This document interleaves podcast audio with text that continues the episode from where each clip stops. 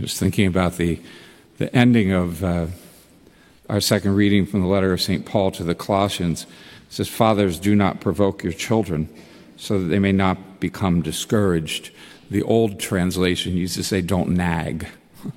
I, I, just something about that uh, reminded me of a, a, story of a little boy who, uh, probably about nine years old, kept going to his father all day long asking questions and uh, you know the typical when, how, why questions that a, a nine-year-old would ask. And the father finally just said, "Look, you can't keep asking me all these questions all day long. I just, I, I, I just can't. You can't keep doing that to me." And he said, "What if I would have done that to my father?" And the little boy said, "You'd probably be able to answer all my questions." so, just a, a, side thought as as we begin uh, this feast tonight. This week, a song kept going through my head. It's a very evangelical song that some of you may recall. Um, it just simply says, I'm so glad to be a part of the family of God.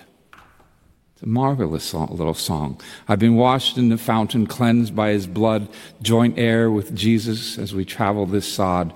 I am part of the family, the family of God. You'll notice we say brother and sister around here because we're a family and these are so near. When one has a heartache, we all share the tears and rejoice in each victory in this family all dear. From the door of an orphanage to the house of a king, no longer an outcast, a new song I sing, from rags unto riches, from the weak to the strong. I am not worthy to be here, but praise God, I belong. It's a great song. That verse keeps running through. I'm glad I'm part of the family of God. It's been running through my head for probably about the last two weeks. It seems that um, as we we're preparing for the Christmas Day celebration, a lot of people were coming into my lives from my past. They were coming into my life from various places. I was meeting with people that I, that I knew from high school, my high school years, um, spending time with people from my college years, uh, people who, uh, with whom I've been assigned. And on last week, as I celebrated the eight masses, every one of those masses, someone was here that I knew from my past. And it really connected me to that song. That we are one family, that we form a family uh, because of this birth, because of Christ's birth. And so as we celebrate this holy family today, we, we, we um, are grateful that we have this place to belong, that we have this family to which we can belong, and, and for with, with which and whom with whom we can uh, celebrate uh, our own uh, adopted sonship, our, our, our, daughtership in, in the life of Christ, in the life of, of, of, our, of our Savior. I just found it very interesting uh, how that all happened. It just seemed every Mass I turned around, somebody was there that I knew from some place, and even some spending the uh, part of the week at my house, and, and some coming for dinner this week uh, from. It just was a marvelous, uplifting feeling. Usually, when a priest goes home at the end of eight Masses, no one's there. it would have kind of been nice, but, uh, but, but, but, but, but, it was great that, that I could connect and, and see those people again. And so, you know, why, you know, what's so important about all that? You know, what's so important that I tell you my story? Because you did that too. Some of you are still doing it. Your children that are home from college don't go back for another week, I think, or close to another week. But if you've had family, you've had guests, you've had visitors, you've been places, you've gone places to, to celebrate, to, to really bring together the joy of this season, the joy of celebrating the presence of Jesus Christ and who brings us together, who calls us to the kingdom.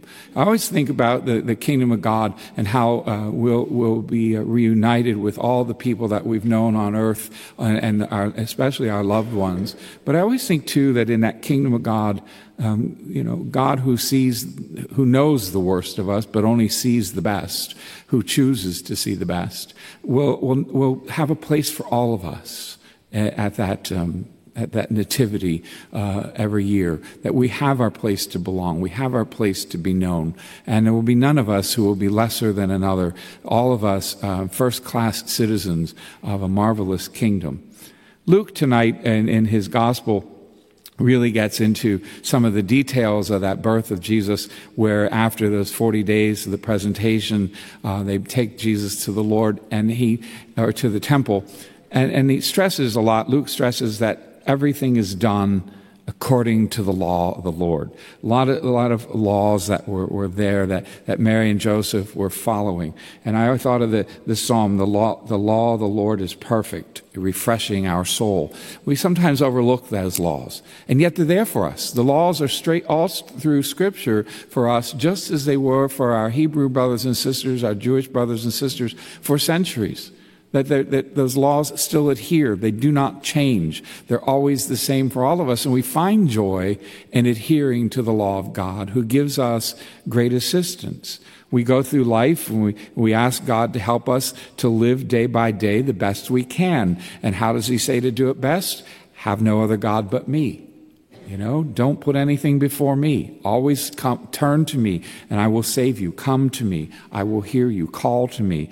Uh, you know, we, we have laws in, in, in bringing up our children. Uh, we have laws about how we do our jobs, how we socialize with each other, how we, how we party and play games together, how we come here to church, how we volunteer our time, our talents, our services, all found in sacred scripture. What you and I do in our daily life as God's children are follow those laws uh, to, to the way God expresses himself through us and through our, our spirituality. And every once in a while, he sends us to someone, or someone comes to us who a distant relative, a friend, a spiritual guide, those people that I talked about uh, that came on, on the weekend. Um, they, they, come and, and, and they do for us what Simeon and what Anna did for Mary and Joseph. They bring us great joy. They welcome us with enthusiasm. They bless us uh, and, and help us to fill all of our long held hopes. They help us to. Uh, um, to be surprised at the, at the great things that God offers to us. We mess it up sometimes and we ask the Lord, He's in the law there. When we, you know, when we're separated from the Lord, we, we confess our sins, we tell God that we're sorry, we tell others, and, and then the Lord forgives us and we go out and make that message comfortable uh, to others. The message of, of love, the message of, of belonging, the message of coming together as God's children.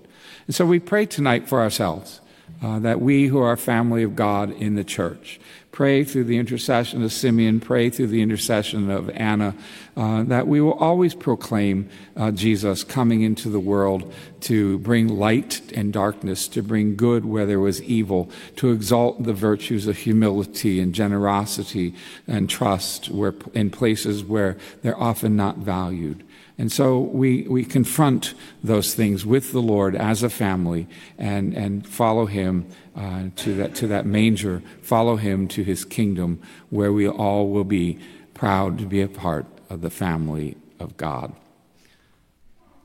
Just a, a, a, side that I was doing some research this week um, as I think about this family, our family of St. Elizabeth Ann Seton.